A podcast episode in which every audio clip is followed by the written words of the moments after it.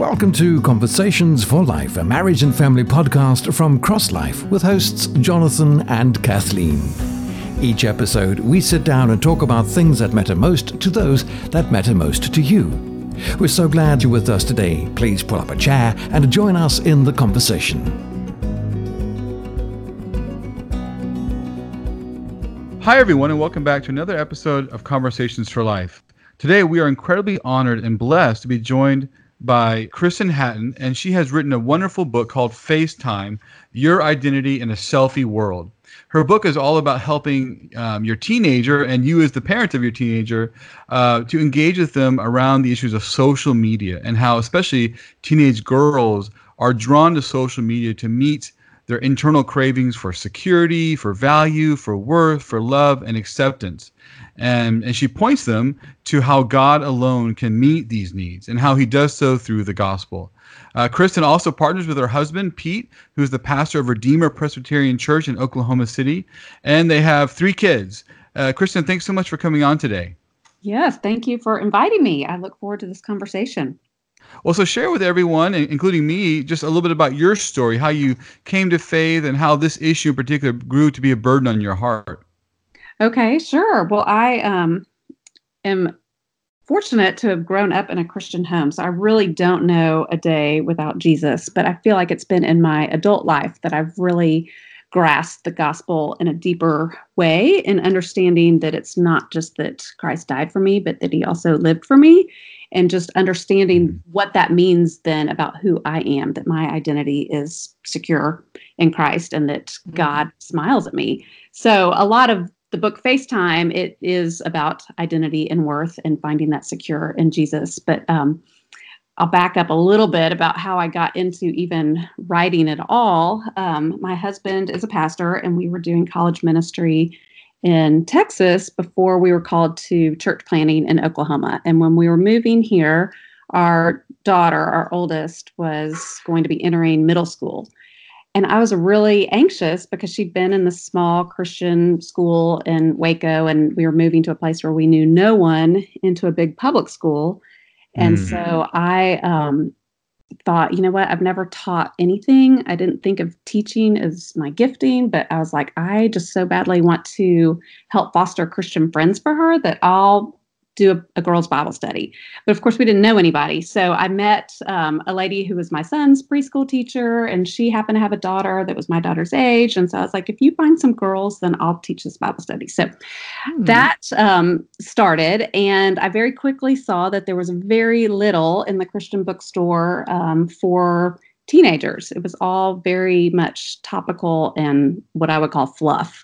Um, yeah. There wasn't much meat. And um, I, I wanted them to get the gospel, and I really wanted them to have like books of the Bible, Bible studies. So I started taking my husband's sermons and kind of rewriting them. And that eventually is what led to my first book, which is Get Your Story Straight. Um, right. But it was when I was in the middle of that book, like that editing process, that my daughter came to me. And this is now fast forward, like she's in high school now. So I'd been doing this Bible study with the girls for several years before all this. But um, when I was in the editing process of Get Your Story Straight, our daughter confided in us that she was struggling with an eating disorder. And so I was mm-hmm. um, shocked. Um, you know, mm-hmm. here I know she knows the gospel. She is a believer. Um, of course, I'm her Bible study le- teacher, and her dad is a pastor. And if you looked at her from the outside, like she had it all together. Like no one would suspect someone like her mm. would be struggling because she was well liked, was very involved in school, made good grades. I mean, just on paper and and looking at her, she she had it all. So um, that's when I was just like, oh my gosh, if she is struggling and she is in a family that is that loves her and um, you know her we're married. I mean, she, she knows the gospel. Like, how many yeah. other teenagers are also struggling. And so that led me to create um, an online anonymous teen survey. That it, early on, it was both for girls and guys, and then it was through my publisher that we kind of honed in on the girls. Mm. Um, so that's what then led to this book, FaceTime: Your Identity in a Selfie World. So, getting into um, some of the things that you wrote about, and for parents who have younger kids or parents who are feel like they're not really um, a part of the social media culture and don't really understand it and don't really know what that looks like for teens and what they're struggling with. And they might, you know, also be really surprised that their child is, their daughter especially, is struggling in this way. Could you talk about kind of this this social media world, what this looks like and, and what's happening? Yeah, sure. Um, I think many adults, women particularly, are just as consumed and affected by social media as teens are. And and because I have teenage boys, I also see that um, they can be as well. Um, but right, for those right. who are not on social media, um, or maybe not on social media enough to really see what's happening, I mean, the way I think of it is imagine back to your preteen or teen years, or even younger, when we left school, we went home and we did our thing, you know? And so on the weekend, we may have a friend spend the night and other friends might be doing, you know, getting together, doing their things, but we weren't aware of what everybody was doing and who they were with all the time. Mm, right. In today's world, you always know what everybody's doing all the time. And so if you have been left out of something, or if someone else has more exciting plans, it's constantly before you in your wow. face 24 7. But it goes even beyond hurt feelings. Um, Instagram literally is where girls in particular craft their identity. And I mean, they stake out. Can, can you can you actually just? I mean, that's so hard for me because we have an Instagram account for for Cross Life, and you know, we, we throw up some photos every now and then of quotes and things. Can you like how, how does that work? What do you mean? I mean, I really don't. I have a nine year old, so I'm just sort of thinking like, what does this mean that they craft their identity on Instagram? How does that? Mean like they're constantly taking pictures and sort of and that's sort of their world? Curating them to- yeah. Yes curating them. Because i would say and especially as they get older they're not necessarily constantly posting pictures anymore. It might be stories or over on snapchat um, but what they do, they only reserve the very best for their mm. feed on Instagram. Yeah. And so they're staking out photo op locations. They're taking hundreds of photos in the same place, dressing for the post. Uh, it's, uh, I mean, it's not uncommon for girls to buy clothes just for the picture and then not wow. re- or at least not let it be posted. Um, and then, but it's not just the that one photo it's also the grid so like when you're looking on instagram like nine photos show up at one time they want everything oh. to look good together and so they're thinking about like what their editing is like and how it all kind of fits together because it all in their mind it's like mm-hmm. i mean it's really cool to have a cool instagram like people think that you're cool. So along with all this comes like status and pride. Like girls feel better about yeah. themselves based on their Instagram page, how it looks, how many followers they have, how many likes and comments they get. Wow. And then for the one, you know, scrolling through, it's constant bombardment and you can become easy prey for Satan's whispering lies because you're constantly seeing just beautiful images. I mean, whether it's of girls or um, a vacation or just cool artsy type pictures and it makes you feel like again you're not enough. I mean you're kind of satan's whispering lies going through your head. Look at her she's so much prettier. I don't look like that. My wardrobe's not like that. I don't have a boyfriend. I mean just all those lies that just filter come in because of what we see and which i think is really interesting because those girls know that they're editing their own pictures. And so there's like this lost in translation that, like, okay, well, so is everybody else. You know what I mean? Mm, like they know they're yeah. editing. So it's like, why can't they look at other people's and go, I know that that's fake. Like right. That's, you know? Right, right, right. And, and just uh-huh. if, if I can just say, you know, I'm I'm 39, and so you know, it, kind of technology was introduced when I was a kid. You know, Nintendo and PCs, but as you're describing this, I just have to say this is so foreign to my con- concept, even of adolescence. I mean, I certainly get, you know, insecurity. I mean, I had it. You know, I certainly get uh, comparing yourself in high school is, you know, I mean, that's it's just awful in that way. But to me, I've never connected that so deeply with social media. Uh, the way that you're describing, it's not. It's just. It's a very. It's a much more profound sort of experience of, of social media than, than I've ever really understood. Right. And I feel like it's just, you know, it's constantly changing. But I mean, Instagram kind of came about when my daughter was in eighth and ninth grade. So, I mean, what I've seen happen just over the last eight years, I guess, I mean, it's just amazing. And then, too, I mean, the apps that they have to um, get rid of blemishes or to shrink your size. I mean, there's all sorts wow. of apps that can do that. And so, I mean, you can literally make yourself look perfect and then but not look like that in real life at all. And just feeding that monster inside you. Yes. So if I could just ask a quick question. So you, know, you said you did this online survey, and I know you, you talk about some of it in your book. You know, so obviously, I, am I'm, I'm guessing what part of what partly what motivated you to do the book is you realize this is this is of course a much bigger issue than just your daughter. This is this is a really big deal that oftentimes I think you'd probably say parents don't even realize what's going on. Yes, absolutely. I was, I mean, the survey results that I kept getting back were just repetitive. I mean, the same things over and over.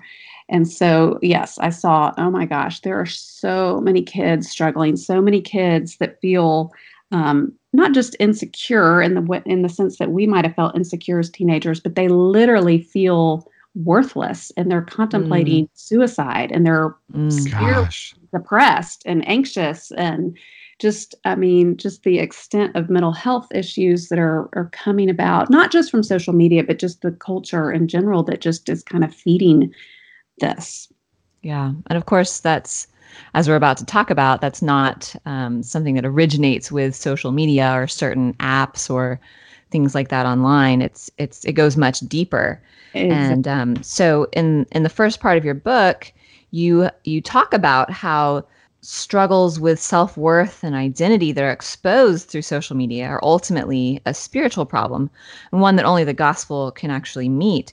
Um, so, could you share about this connection and especially about how the gospel in particular connects with our social media habits and mental health? Yeah. Um, and I think that a lot of people don't make this connection, but it's yeah. crucial that we see that sin is more than outward bad behavior. At yeah. the core of sin is idolatry. So anything and everything apart from God that rules our heart is sin. So if being liked or popularity is what I want most, then my desires will drive that behavior. Um, so, like, I mean, someone may pick, may post a, a picture, and there's nothing inherently wrong with that particular picture on Instagram. But if you trace back that behavior of that girl's heart, what only she and God may know is that the reason for that post was to garner acceptance through likes. So we have to get to the sin beneath the sin. Um, and I think just realizing that nobody breaks commandment two through nine without breaking the first commandment. I mean, you shall have mm. no other gods before me. Ultimately, we something else is ruling our hearts. So with mm-hmm. our kids, um, we need to help shepherd them to see what's going on in their hearts um, that drives them to to do and to say what they do. And I mean, it's the same for us with our hearts.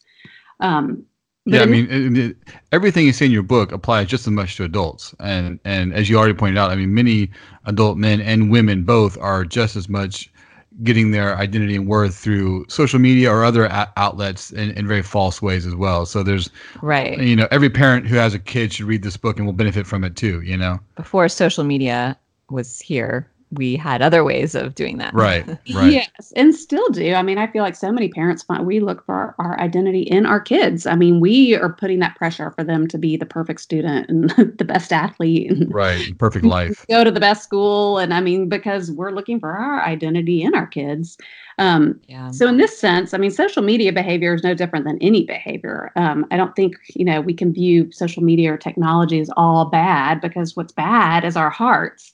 Um, what social media I think does is give us parents more of a window into our kids' hearts because we can mm. see what's being posted.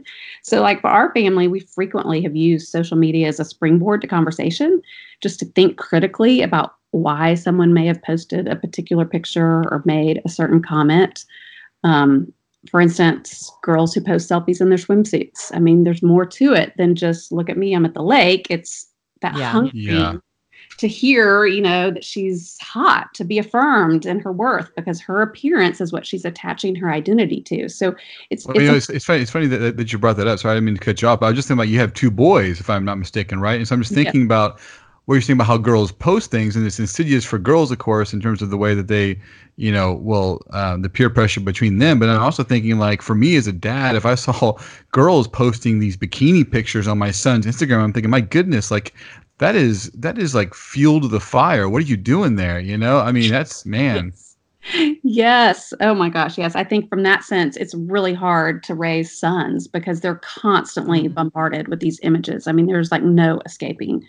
Um, but yeah, so I mean, I think as parents, what we need to do is we need to help our kids understand idolatry and mm. what what those false identities are. And so my hope in writing FaceTime was to to do that, expose the false identities we're trusting in, um, and then two to reorient girls to see their true identity secure in Christ and to know mm. the affirmation, acceptance, and perfection that they long for is theirs in Christ. Um, so, Amen. Yeah. Amen. Um, but yeah, you asked about the gospel, you know, connecting to social media. I mean, the same way it does for all of life. We're broken in need of a savior. We're looking for worth in all the wrong places, and only Jesus can satisfy. And so, helping our kids to see the extent of sin. And I know we don't like to talk about sin and we don't like to see sin, but until we know how needy we are, we don't know how much we need a savior. And then the more we see who he is, his work and worth for us, both in life and in death, and that it's given to us in the great exchange, and I wear Christ's righteousness. I mean, that it changes everything when I know I have God's smile and that I'm secure because of Him. And so that's just that message that FaceTime and I want my kids and that we just can't over exhaust. I mean, we constantly yeah. need to be I mean, I call it gospel self talk. We just constantly need gospel self talk to remind ourselves of who Christ is and who we are. Well, and actually, what, what I loved about the second part of your book, when you get kind of into you, you highlight a number of of specific kind of tangible, practical areas where teens their behaviors, um, you know, demonstrate um, idolatry, uh, spiritually speaking. But what I liked so much about it was that none of the things you described I think would be typical of, of, of an image of sort of the rebellious teen or the, you know, the one who's gone off the deep end. All of the behaviors you describe, I think most parents would say on the surface are done by good kids. And I really, I really liked how you did that. And, you know, um, folks can, can read the book, but I, would you, can you share a little bit about, you know, how, how as a parent you have learned to see beneath the surface of the quote unquote good kid and and how you know your own walk as a parent and, and working with your kids and their hearts because I think a lot of parents uh, there's maybe there's two kinds of parents to have in mind. One kind of parent is maybe they're busy and they have their ha- their hands full and their kid on the outside seems great and they have no idea what's going on under the surface, mm-hmm. eating disorders or other things going on. And so maybe you could help a parent say, okay, you know, here's your kid might look great, but here's some things you really should questions you can ask or things to look out for on the other hand, you might have parents who say, "Yeah, you know, my kid, my kid, I do know that they're dealing with this issue, and I would love any any advice or encouragement." So, I guess to that degree, I, can you speak a little bit to that? You know, not just looking at the surface of a quote unquote good kid, but to the some of the behaviors you you bring up and how they do, you know, get to heart issues. Yeah, I know. I think that I mean when we talk about you know good kids, I mean so often that's what parents want. They just want their kid to to be a good kid. And they kind of think that okay they're going to church and they're they're not drinking or having sex so they're a good kid you know? But mm. but if we're not going deeper if we're not having those conversations to understand like what what's driving them then then we miss so much. And if we're shocked by sin they learn very quickly to hide a lot um, mm-hmm. And I think that that happens quite a bit. They don't feel safe to talk to us because they don't see us in the same boat. We maybe present ourselves as not struggling in the same ways. Um, or they might hear us um, judge or condemn one of their friends. And so then they think, well, gosh, if mom and dad, you know, that's what they think about so and so, I'm going to be a lot more careful about what I let them hear or know. Right. Yeah. So developing healthy social media habits goes so much deeper than just social media, of course. And what I hear you saying is that um, having a relationship with your kids, really working on building that relationship so that you know them and they know you to an age appropriate level. Um, they know your own struggles.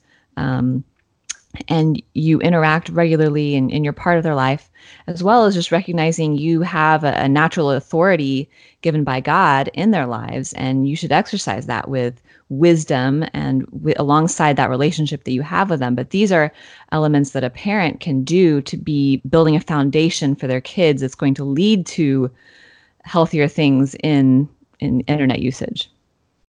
Yes.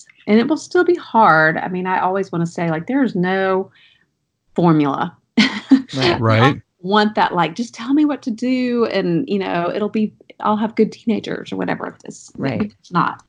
What I get so much from your book is is just look, just because your teen might look normal on the outside, there is a spiritual battle going on in their heart. And you as mom and dad, you can't just let the surface kind of behavior um, you know confuse you or distract you from dealing with those hard issues. And you know christian smith um, wrote a book uh, called soul searching where he talks about the actual faith of the average teenager and it's pretty eye-opening. And one of the comments he makes is that as parents just when our kids need us the most we tend to back off. Because you know when your when your toddler's throwing a tantrum or needs a diaper change or you have to help your kid with their homework you you have to do it. It's very obvious. But as your kids get more independent, I think the the temptation for parents is to think, okay, you know, I can kind of back off and sort of let them do their thing. But the reality is, internally, the adolescent years are the biggest, I would say, as a parent, the, the biggest um, challenge for you shepherding your kids, discipling them. And, and so, you know, what I love about your book is you deal with those heart issues that are going on under the surface and and here's the reality: because all of us as adults wrestle with sin.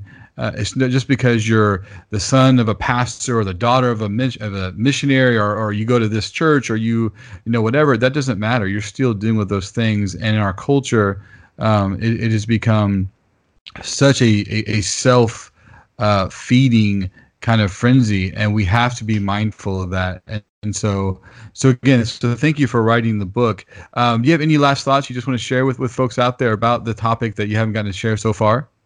Um, well something you just said it, it sparked my mind. And it's like when we know our own hearts when we know our own tendency to want to crave you know attention or acceptance. In fact um, there was something that my one of my sons got in trouble for and even though that hasn't that particular issue was not mine, I could identify with him because he did he gave into peer pressure because he wanted to be liked. Well, I get mm. that. I also want to be liked. And so I think when we can identify with our kids, it, it, we have hmm. more compassion and grace for them. And so then we can come, you know, alongside them instead of coming at them.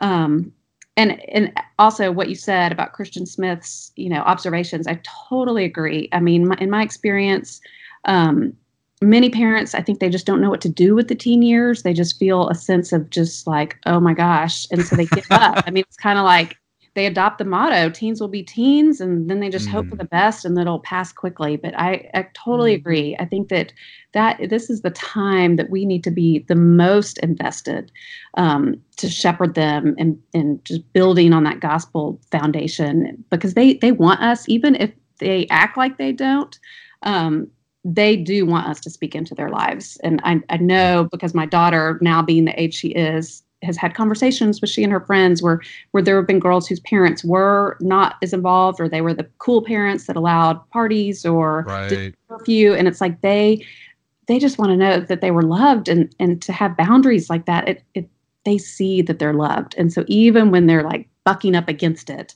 you know it, it's comforting to them so I say that just as encouragement to to not to give up because I know there's so many times that it would be easier just to throw in the towel and be like whatever just have it your way but to yeah. keep pursuing them with with grace and the gospel well, so Kristen's book is called FaceTime Your Identity in a Selfie World. And you can find it on Amazon um, and anywhere that the books, Christian books, are sold, I'm sure.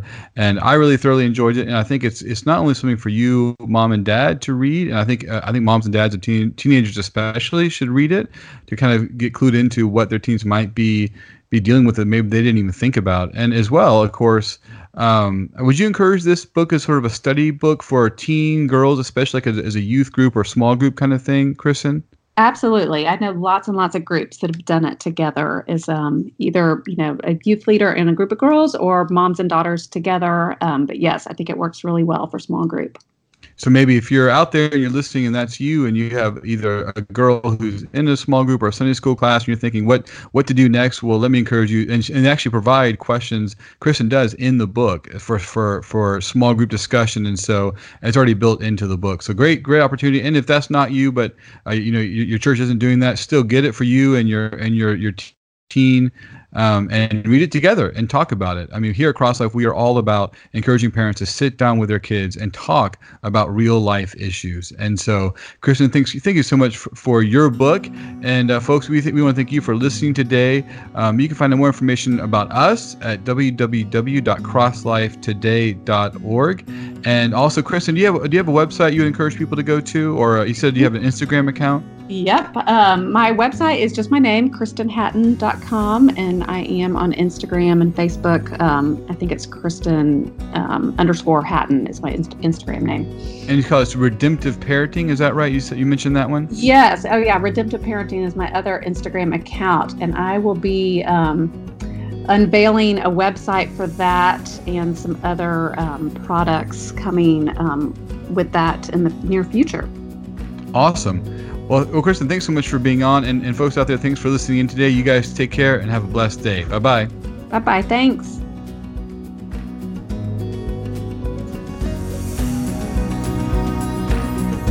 Thank you so much for listening to today's conversation. Don't forget to subscribe to our channel using your preferred podcast app and join us again next week. Conversations for Life is a listener supported ministry of Cross Life. Cross Life exists to equip and empower married couples and parents to cultivate life in the home. For more information and additional resources mentioned in today's episode, please visit our website, crosslifetoday.org. You can also find us on Facebook at CrossLife Resources, Instagram, and Twitter. Until next time, take care and God bless.